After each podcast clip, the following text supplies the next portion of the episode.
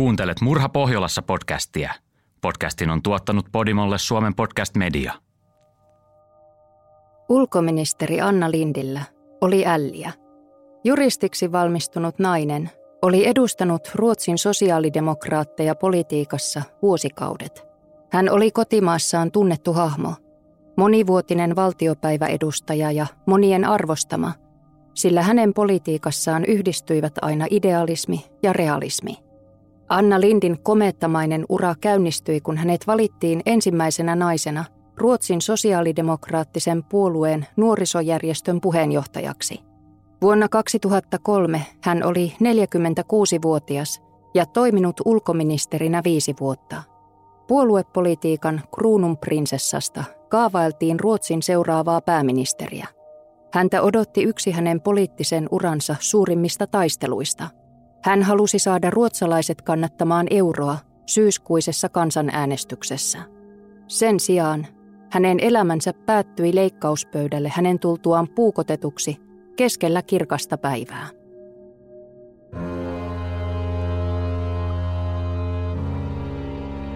Kuuntelet Murha Pohjolassa podcast-sarjaa, jossa kerrotaan Tanskan, Grönlannin, Ruotsin, Norjan ja Färsaarten huomiota herättäneistä murhatapauksista –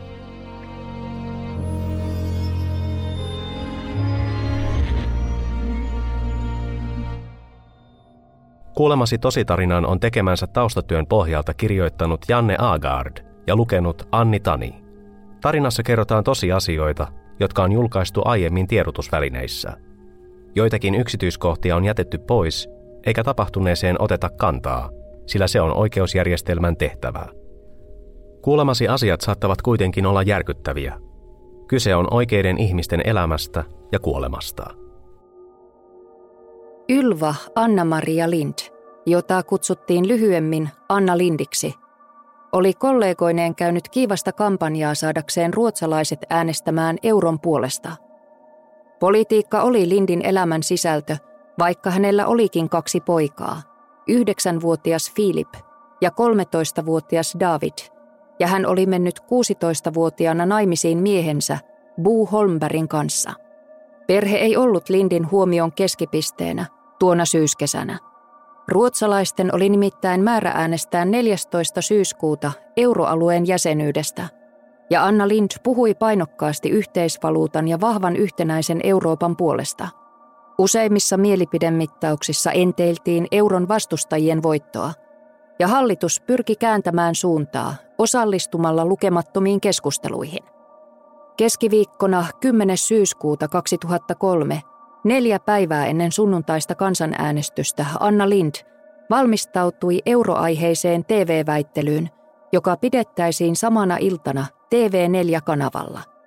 Iltapäivällä neljän aikaan hän käveli Tukholman ytimessä lehdistöpäällikkönsä ja hyvän ystävänsä Eva Francellin kanssa pääministerin kansliasta tasokkaaseen NK-tavarataloon, Nuudiska Kompanietiin – etsimään vaatteita TV-esiintymistään varten.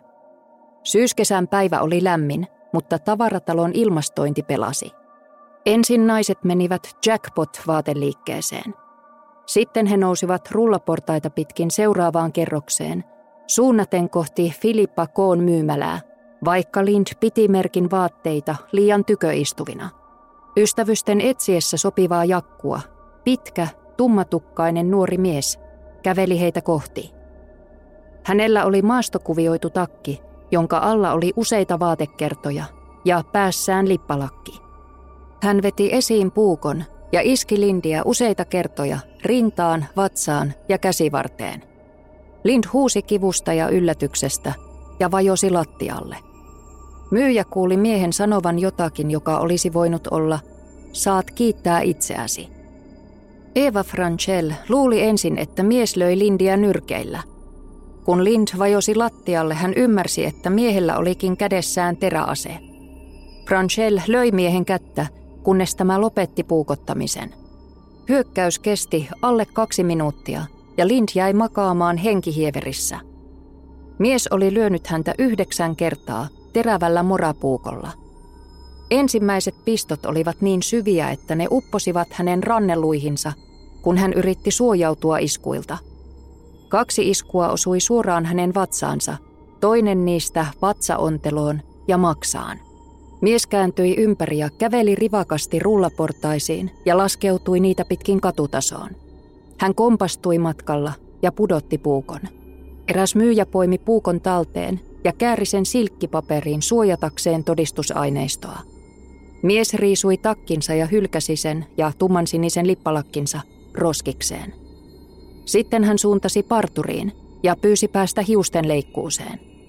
Vapaita aikoja ei kuitenkaan ollut, joten hän poistui liikkeestä. Nuori sairaanhoitaja oli sattumalta tavaratalossa tuona keskiviikkoiltapäivänä. Hän kuuli kirkumista. Hän suuntasi reippaasti Anna Lindin luo ja näki tämän vuotavan runsaasti verta. Hän kertoi myöhemmin, että he olivat pyrkineet tukahduttamaan verenvuodon myymälän hyllyiltä ottamillaan vaatteilla. Pistohaavat olivat kuitenkin syviä ja verenvuoto massiivista – Paikalle kiiruhtanut lääkäri kuvasi tilannetta myöhemmin siten, että kaikkialla oli verta ja sivullisia ihmisiä, joista jotkut huusivat ja jotkut itkivät. Ambulanssi kutsuttiin paikalle. Anna Lynch oli ajautumassa sokkiin menetettyään niin paljon verta. Ambulanssi ajoi sireenit ulvoen Karoliiniseen sairaalaan, jonne oli vain kymmenen minuutin ajomatka. Lynch oli edelleen täysin tajuissaan, ja hän pyysi Francellia soittamaan aviomiehelleen. Lehdistöpäällikkö soittikin ensin hänelle ja sen jälkeen pääministeri Jöran Perssonin sihteerille. Poliisi perusti välittömästi johtokeskuksen yleisövihjeiden vastaanottamista varten. Samalla poliisi päätti olla pysäyttämättä julkista liikennettä, sillä siitä olisi aiheutunut tarpeetonta kaaosta iltapäiväruuhkassa. Tavaratalo suljettiin ja poliisin tekninen tutkinta tutki tapahtumapaikkana olleen myymälän pikkutarkasti. Karoliinisessa sairaalassa selvisi nopeasti, että Anna Lindillä oli massiivista sisäistä verenvuotoa ja sen takia hänen verenpaineensa laski nopeasti. Jo viideltä iltapäivällä hänet vietiin leikkaussaliin vakavien maksavaurioiden ja katkenneiden verisuonten korjaamiseksi.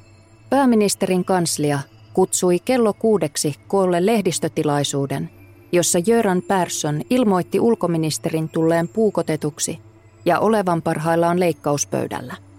Pääministeri peruutti kaikki kansanäänestykseen liittyneet kampanjatilaisuudet ja kutsui kaikkien puolueiden johtajat keskustelemaan siitä, miten kansanäänestystä edeltävinä päivinä toimittaisiin. Tiedotusvälineissä spekuloitiin täydellä teholla. Oliko teolla poliittinen motiivi? Estäisikö hyökkääjä kansanäänestyksen järjestämisen? Sillä välin lääkärit koittivat pelastaa Anna Lindin hengen.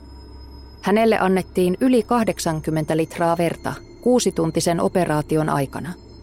Odotustilassa istuivat hänen miehensä ja poikansa. Jos ihmiseen siirretään niin paljon verta, veri menettää hyytymiskykynsä. Anna Lind kuoli varhain aamulla 11. syyskuuta sisäiseen verenvuotoon.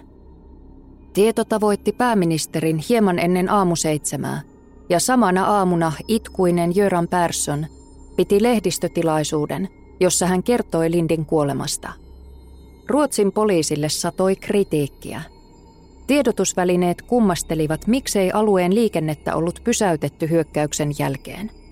Tiedottaminen hyökkäyksestä Ruotsin poliisipartioille eli yleishälytyksen tekeminen oli kestänyt tuntikausia – Myöskään raja-asemille Skoonessa ja Blekingessä ei määrätty lisävoimia. Hyökkäyksellä oli 15 silminnäkijää, mutta poliisilta kesti useita päiviä teettää oletetusta tekijästä tunnistuskuva. Teoria puukotuksen poliittisista motiiveista sai ilmaa siipiensä alle, kun Dagens Nyheter-sanomalehdessä kerrottiin, että Info 14 nimisellä uusnatsisivustolla kiitettiin Anna Lindin murhaa ja kutsuttiin häntä kansanpetturiksi. Kyseessä ei ollut ensimmäinen kerta, kun eturivin poliitikko oli murhattu Ruotsissa. Maa kärsi edelleen kollektiivisesta traumasta, jonka pääministeri Ulf Palmen ampuminen kadulla oli aiheuttanut 17 vuotta aikaisemmin. Hänen murhansa oli muodollisesti edelleen selvittämättä ja tutkintaa oli haukuttu surkeaksi. Ruotsin tiedotusvälineissä spekuloitiin, että tutkinta epäonnistuisi jälleen – samalla tavalla kuin Palmen murhan yhteydessä. Eniten arvostelua sai osakseen turvallisuuspoliisi Seppo, koska se ei ollut määrännyt Anna Lindille henkivartijaa, vaikka häntä oli uhattu lukemattomia kertoja. Puolitoista viikkoa aiemmin Lind oli ollut Jäävlessä, missä sosiaalidemokraattinen puoluevirkailija oli vierailun jälkeen pyytänyt poliisilta suojelua. Sitä ei ollut myönnetty. Sepon päällikkö myönsi, että uhkakuvaa määritettäessä oli tapahtunut virhearviointi – Varasyyttäjä Agneta Bleedberg vakuutti kansalaisille, että tällä kertaa tutkinta hoidettaisiin huolellisesti, eikä Palmen murhatutkinnassa tehtyjä lukemattomia virheitä nähtäisi. Poliisi oli jo kerännyt runsaasti teknisiä todisteita. Oletettu murhaase oli tallessa silkkipaperiin käärittynä, ja tekijän päällysvaatteita ja lippalakki oli löydetty roskiksesta tavaratalon ulkopuolelta ja toimitettu rikosteknisiin tutkimuksiin. Tukholman rikospoliisin päällikkö Leif Jennekvist oli vakuuttunut siitä, että tekijä olisi poliisin vanha tuttu. Toimintatapa viittasi siihen, että kyseessä oli taparikollinen, jolla oli pitkä rikosrekisteri. Tukholman metro ja NK-tavaratalo toimittivat poliisille valvontakameratalenteitaan. Ne vahvistivat silminnäkijöiden kertomukset tekijästä ja tapahtumien kulusta – Kuvissa näkyi hoikka nuori mies päässään lippalakki ja yllään maastokuvioidut vaatteet. Hän meni suoraan Anna Lindin luo ja puukotti tätä. Teko näytti erittäin suunnitelmalliselta ja harkitulta. Tiedotusvälineissä tekijä ristittiin rikospaikan perusteella NK-mieheksi. Poliisi julkaisi NK-miehestä kuvia 13. syyskuuta, eli eurokansan äänestystä edeltäneenä päivänä. Tutkijat tekivät yhteistyötä psykologien kanssa profiloidakseen tekijän. Profiilissa kuvattiin tavallista miestä, ei siis palkkatappajaa tai psyykkisesti sairasta henkilöä. Profiilin mukaan Anna Lind olisi valikoitunut uhriksi todennäköisesti etukäteen. Hallitus ja puoluejohtajat olivat päättäneet järjestää kansanäänestyksen suunnitelmien mukaan. Äänestyspäivänä Poliisi sai vihjeen NK-miehen henkilöllisyydestä. Hänen nimensä oli Misha.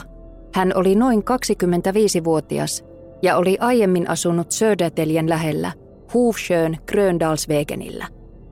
Muitakin samaan henkilöön viittaavia vihjeitä annettiin.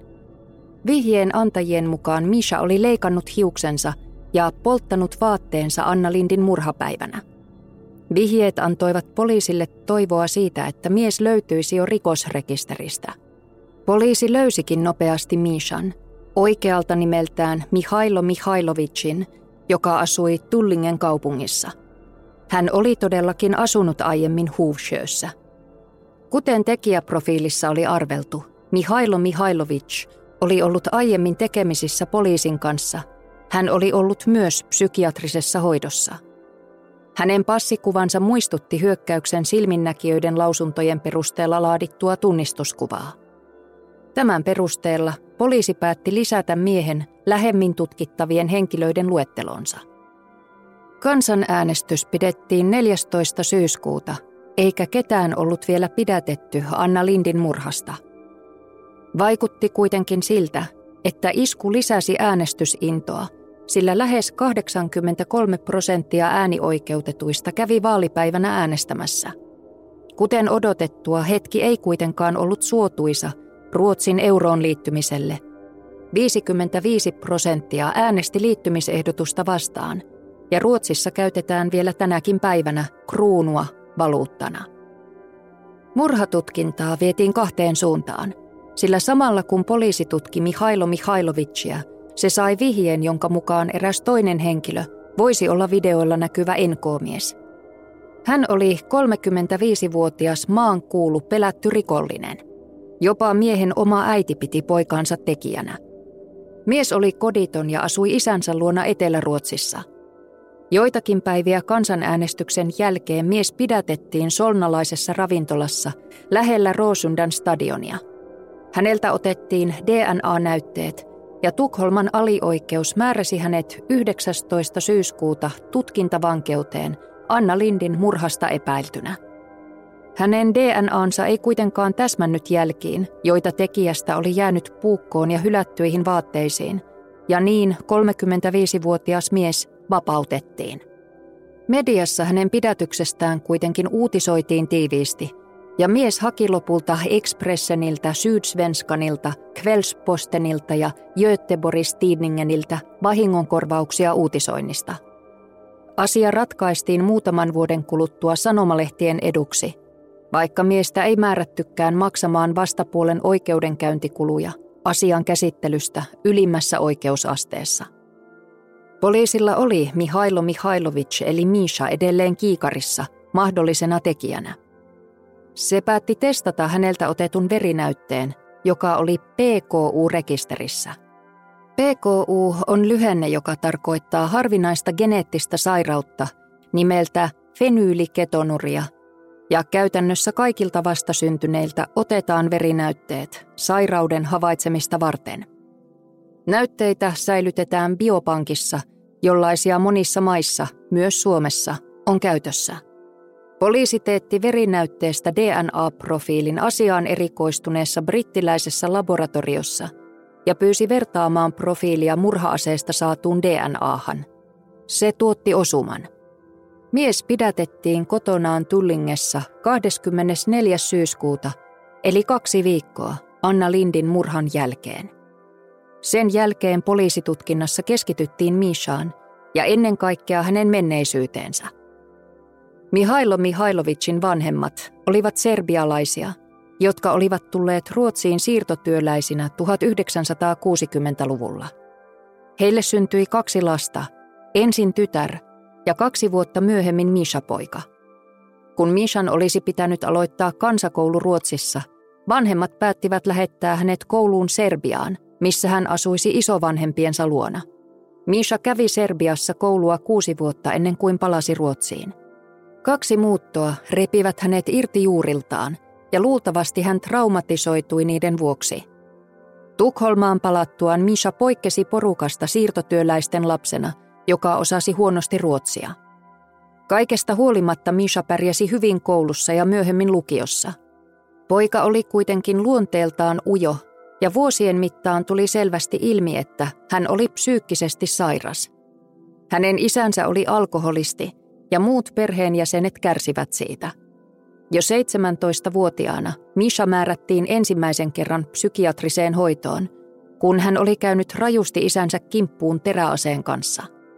Joitakin päiviä ennen Anna Lindin murhaa Misha oli tuloksetta pyytänyt päästä hoitoon Huddingen sairaalan psykiatriselle osastolle. Hänellä oli antipsykoottinen ja rauhoittava lääkitys. Hän oli työtön ja kouluttamaton sosiaalituilla elävä mies.